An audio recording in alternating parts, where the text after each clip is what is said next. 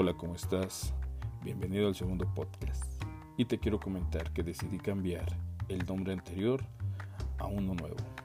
Hoy comenzamos con Un café con el diablo. ¿Aceptas la invitación? Y bien, en el podcast anterior platiqué sobre la codependencia, el amarre emocional que reduce una relación a simplemente depender el uno del otro, sin amor, sin deseo y solo con miedo y violencia de muchas formas. Pero cuando ya decides salir de esa relación conflictiva y enfermiza, te das cuenta que la separación implica un poco más que el dejar de ver a esa persona o salirse de la casa que habitan. Si es que la unión se hizo ante la ley, debes saber que tienes derechos de los cuales te puedes valer para respetar tu integridad, la de tu familia y además respetar también la calidad de vida a la que están acostumbrados. Este trámite es el divorcio y en el podcast te mencionaré los detalles generales y los pasos que debes de seguir para dicho trámite. Este será el primero de dos capítulos en los cuales te doy una pequeña orientación sobre el tema. Bien, te reitero, este trámite es cuando ya la reconciliación es imposible. Por cualquier causa, salvaguardando tu integridad física, la de tu familia, tu dignidad y todo tu entorno. Más vale una buena separación que vivir un matrimonio que afecte a todos. Bien, iniciamos. Divorcio, un paso a la libertad. Ya hemos citado muchos motivos por los que una pareja decide terminar su relación, desde infidelidades, relaciones sin compromiso o porque tuvieron que casarse, la desatención, el abandono y principalmente la violencia en cualquiera de sus formas. Pero siendo honesto, cuando ya una relación de pareja no tiene solución, donde se agotan todas las alternativas para sanar la convivencia o simplemente porque la relación inició complicada, la única salida es la separación. Bien, la separación en nuestra actualidad implica que una de las partes abandone el hogar aunque sea de manera momentánea. Este abandono puede tener una implicación judicial, pero no me voy a adelantar. Cuando una relación ya está en un punto de no retorno ni sanación, lo más recomendable es iniciar el trámite de separación que legalmente se le conoce como divorcio. Pero fiel a nuestra costumbre vamos a definir qué es el divorcio. El divorcio es una ruptura o disolución del vínculo matrimonial. En términos legales, el divorcio es la disolución del contrato matrimonial a nivel legal, que es válido para volver a contraer nupcias posteriormente por cualquiera de los divorciados. Hago esta aclaración pues es el divorcio civil, el que tiene un país legal, pero no así el religioso, ya que si deseas volver a contraer nupcias religiosas dependerá de tu religión y eso si te lo permite, o deberás solicitar la separación religiosa a la iglesia a la cual tú eres adepto. Ahora sigamos con el tema del divorcio. Existen variantes del divorcio y se aplican de acuerdo a las condiciones del matrimonio y las causas de separación. Esto determina qué trámite se realizará para la separación, ya que puede ser voluntario o necesario. Bien, vamos a iniciar con los tipos de divorcio. Los tipos de divorcio que existen en nuestro Código Civil vigente tienen tres figuras legales, aunque algunos, como en la Ciudad de México, manejan solo dos. Cabe mencionar que la diferencia radica entre si hay hijos o no para el voluntario y el administrativo. Bien, el divorcio voluntario o por mutuo consentimiento, que es casi a nivel general, a nivel nacional, y el divorcio administrativo o divorcio incausado, que los dos se aplican en la Ciudad de México. Ok, vamos a entrar en lo que son las causales de divorcio. Ah, el divorcio tiene diferentes causales para la separación, las cuales te comento a continuación. Va a parecer algo muy curioso, pero la principal causa de separación en nuestro país es de mutuo acuerdo o consentimiento. Esta es una separación donde ambas partes se ponen de acuerdo para no seguir viviendo en pareja.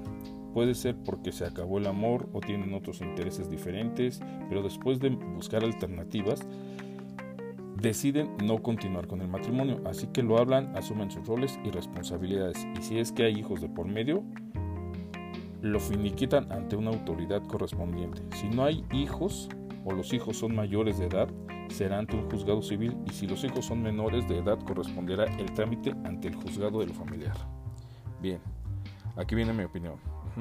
La separación de mutuo acuerdo tiene mucho eh, que ver, tiene mucha demanda en nuestros días, porque ya no existe tanta dependencia económica de un miembro de la pareja hacia el otro. Además, también se ha reconocido la actividad como ama de casa eh, como fundamental para la sociedad y aunque no se tenga una remuneración económica, es fundamental para la unión familiar, dejando a un lado su desarrollo personal y laboral, para la atención de los hijos y del hogar.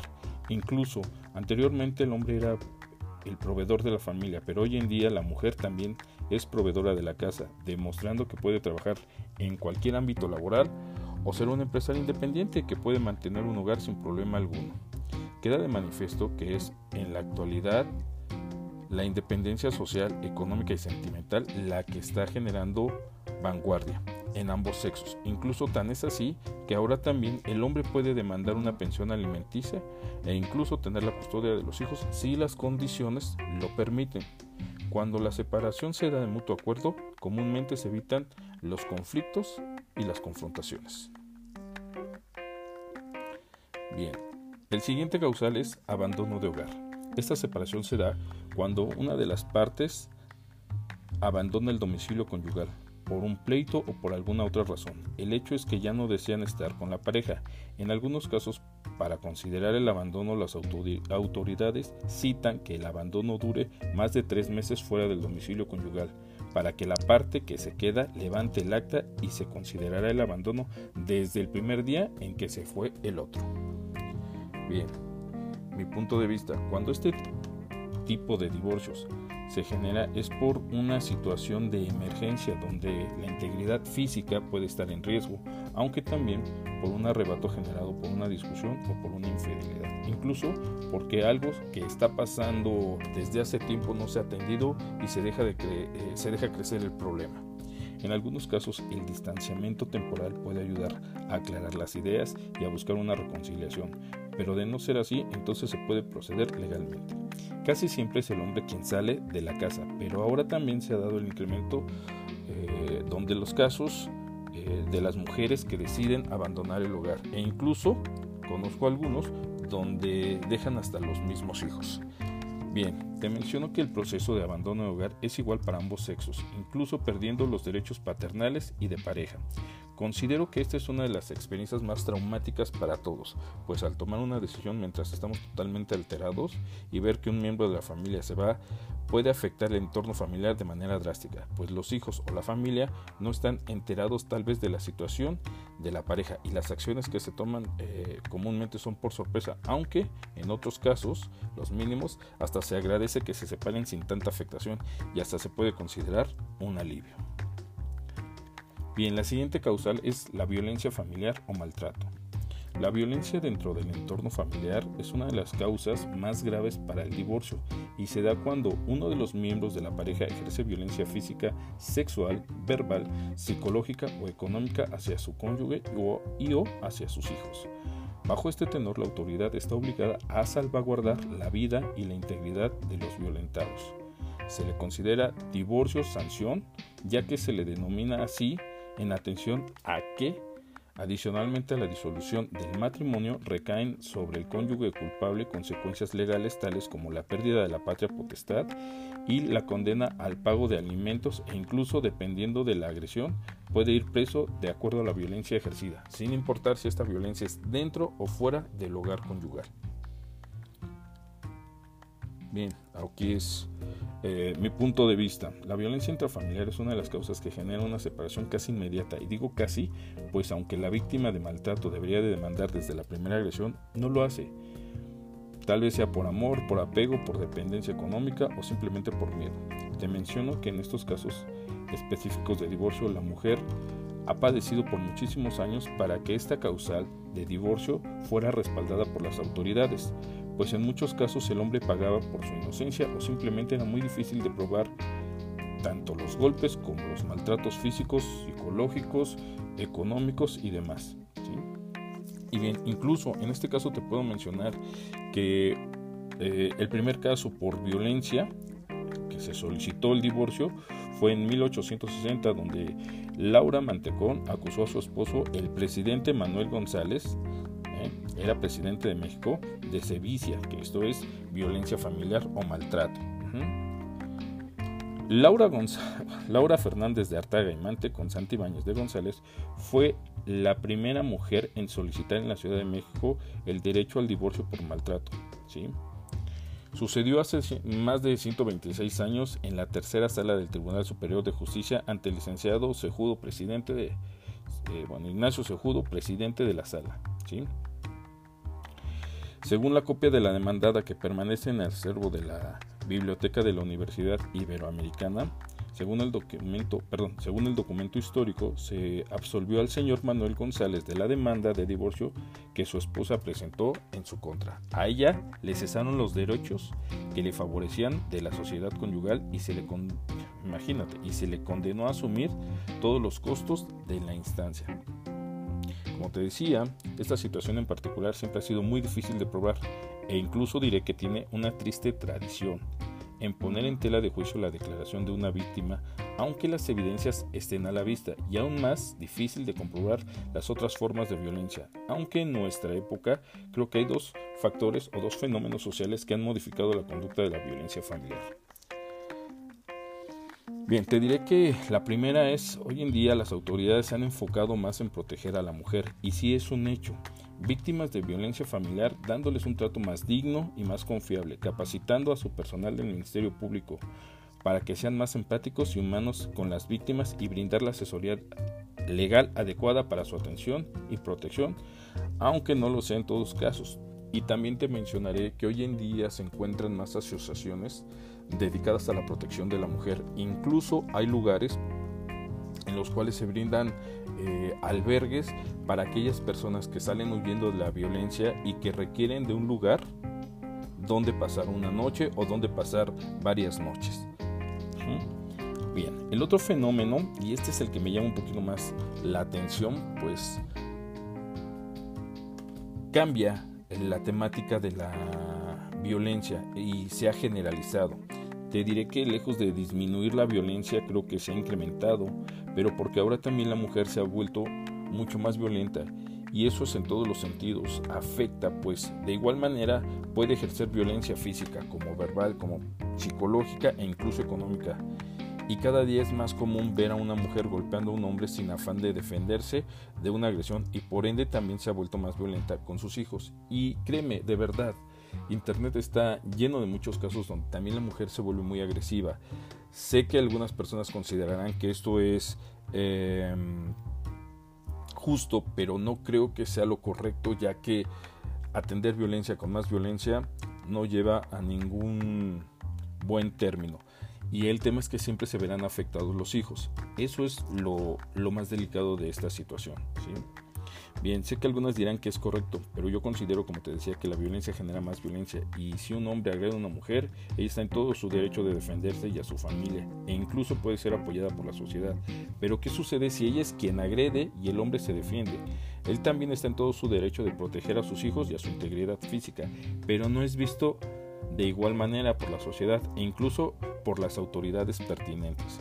Sin duda, la violencia siempre será más grave que una ausencia y en este caso todos los violentados serán afectados física y emocionalmente. Por eso reitero, no la violencia en cualquiera de sus formas. Bien, eh, siguiendo con los causales de divorcio, viene lo que es el tema del adulterio o infidelidad. La infidelidad se da cuando un miembro de la pareja engaña a la otra con una tercera persona. En este caso es cuando se tiene una relación fuera del matrimonio vigente. Aunque el adulterio no es considerado un delito, pues la Suprema Corte de Justicia de la Nación determinó que la infidelidad sexual durante el matrimonio no puede sustentarse como por una condena por un daño moral, ya que no se considera como un acto ilícito y al cual tampoco amerita una indemnización económica. Al resolver el amparo 183-217, los ministros de la primera sala de la Suprema Corte de Justicia de la Nación concluyeron que el deber conyugal referido está sustentado en el vínculo sentimental y afectivo y se rige por la intimidad de la pareja.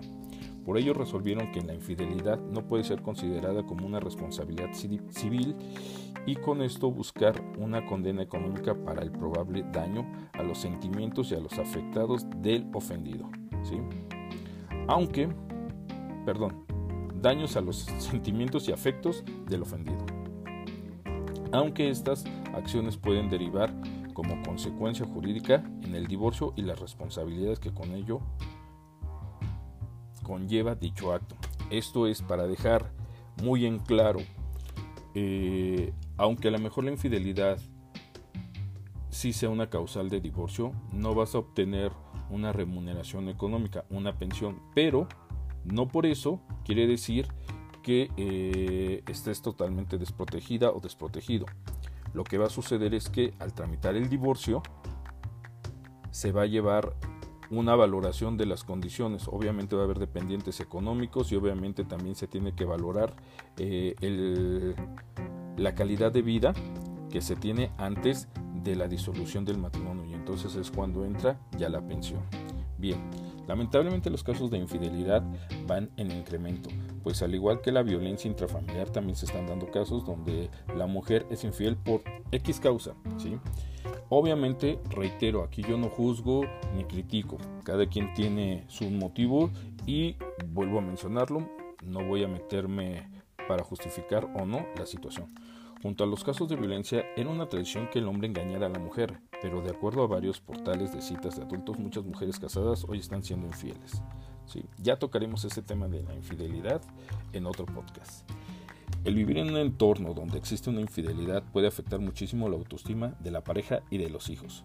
Puede generar una inclinación favorable hacia la parte engañada sin saber a lo mejor el trasfondo de la infidelidad. Pero realmente creo que lo fundamental sería hablarlo. Y hay veces que incluso aún así hablando se complica y hay una parte que es terca, necia y que no acepta la situación.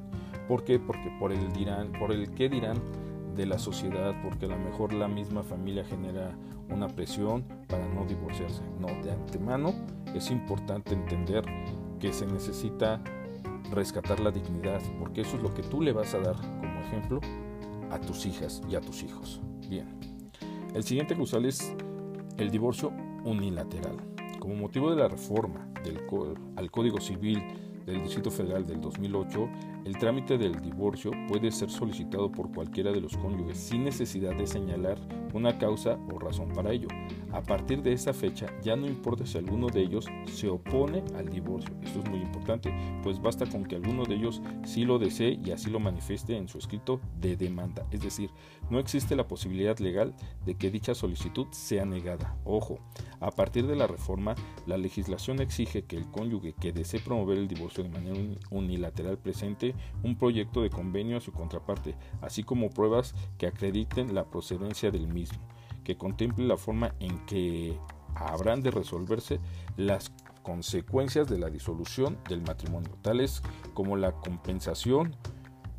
En el caso del régimen de separación de bienes la terminación y en su caso la liquidación de la sociedad conyugal, el monto y la forma en que alguno de los cónyuges deberá cubrir el pago de alimentos en favor del otro, la guardia y custodia de los hijos menores de edad, lo referente al derecho de los hijos menores al recibir alimento y a convivir y relacionarse armónicamente con el padre que no tenga la guardia y custodia, entre otros aspectos. Bien. Y bueno, te comento que esto ha sido eh, corroborado en el portal de www.divorcioscdmx.com. Ahora, lo que me gusta, la estadística de divorcios en México. Es un hecho que hoy en día está disminuyendo el número de casamientos y se ha incrementado el número de divorcios en nuestro país. Y esto obedece a que hay otra conciencia de vida muy diferente a la de hace 30 años, donde la independencia económica de la mujer le da otra postura ante la relación, pues ya no es dependiente de lo que su pareja le quiera dar. Además, está la preferencia de vivir en unión libre sin un compromiso civil ni religioso, a sabiendas de que se respetan las garantías de los hijos aún en unión libre. En el 2019 el monto de divorcios es de o fue de 160.107. De estos, 338 representantes eh, representan la separación legal de matrimonios del mismo sexo.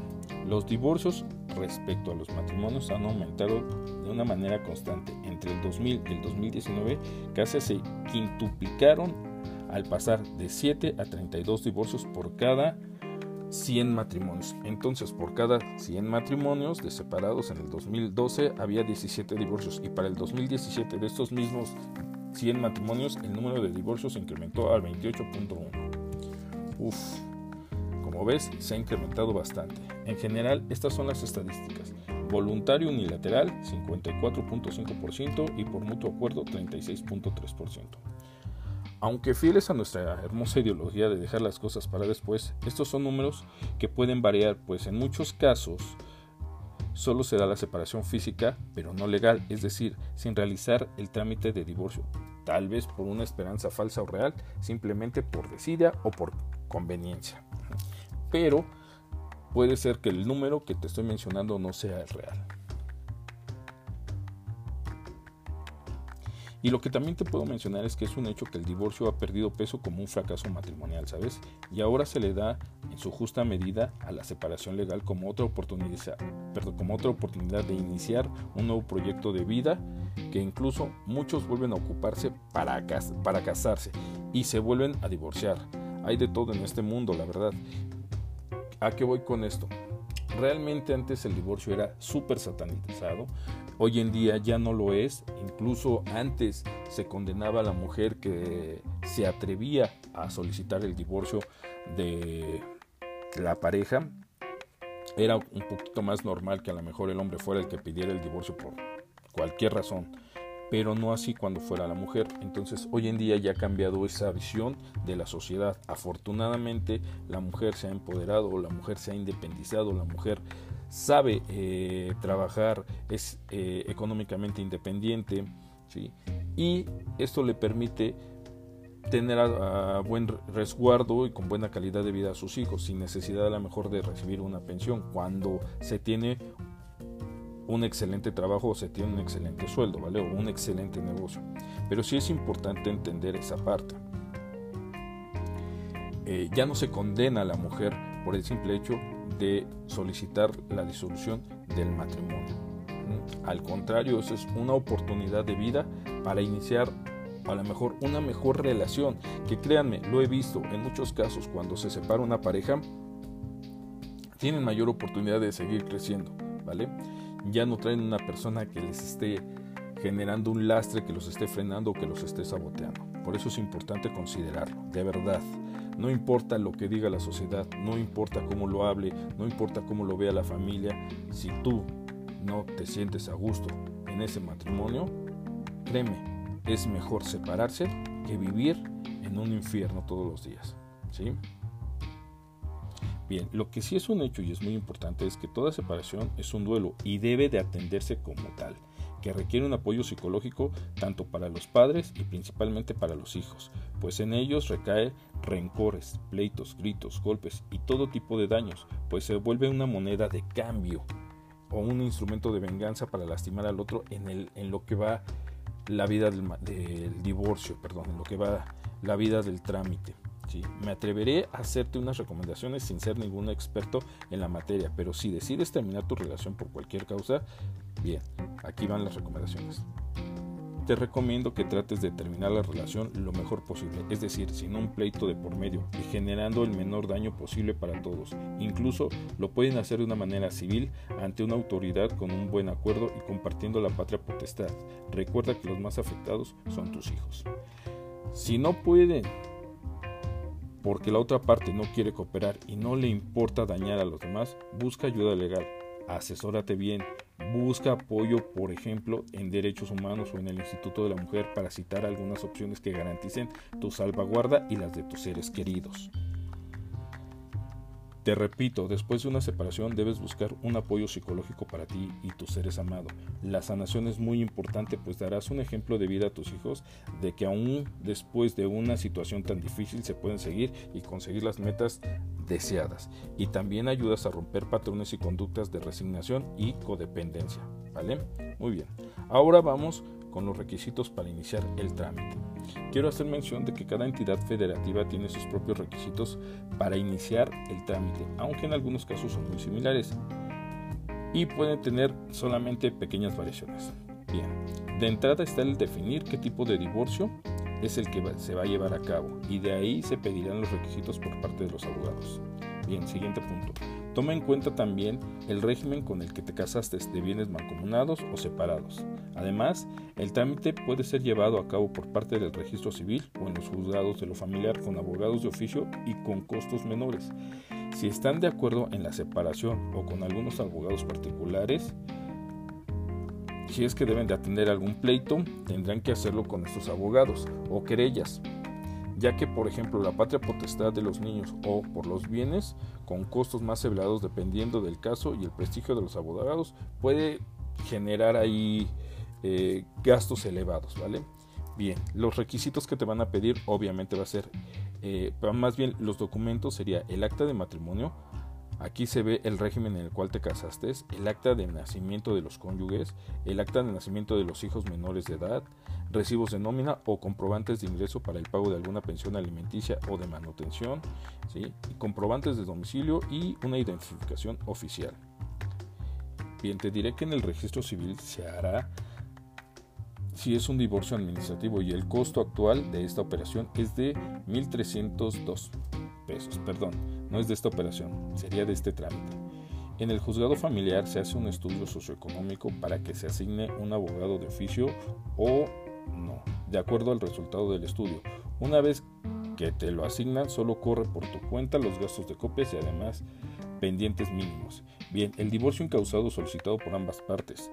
Eh, todos los procesos se realizan gratuitamente presentando los documentos e identificaciones oficiales en formato electrónico o mediante una videograbación y se validan con firma electrónica. Y bueno, esto es lo que se refiere al tema del divorcio. En esta ocasión quiero agradecer eh, la asesoría que me brindó eh, cuando hice este blog al licenciado Gregorio Tapia y a mi amiga muy querida Verónica Díaz por su apoyo y asesoría en el tema. De verdad se los agradezco muchísimo.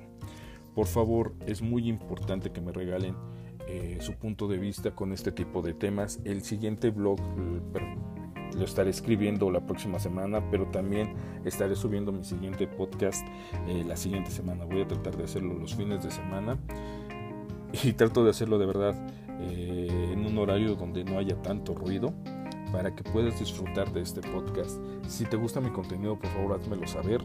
Me encanta el hecho de que me mandes propuestas para nuevos temas, ¿vale? Ahorita estoy enfocándome en los blogs que ya tenía, que algunos de ustedes ya conocen y que ya lo han leído y que estoy reescribiendo porque tengo que ser honesto, he estado madurando como escritor, he visto algunas correcciones que puedo hacer, algunas mejoras que puedo hacer, así que los estoy reescribiendo. Por favor, sígueme en mis redes sociales. Estoy como Dave Diablo. Estamos en nuestra comunidad de Amaro Escritor. También estoy como de Amaro Escritor en Facebook, el canal de Dave Diablo en YouTube y ahora en Un Café con el Diablo.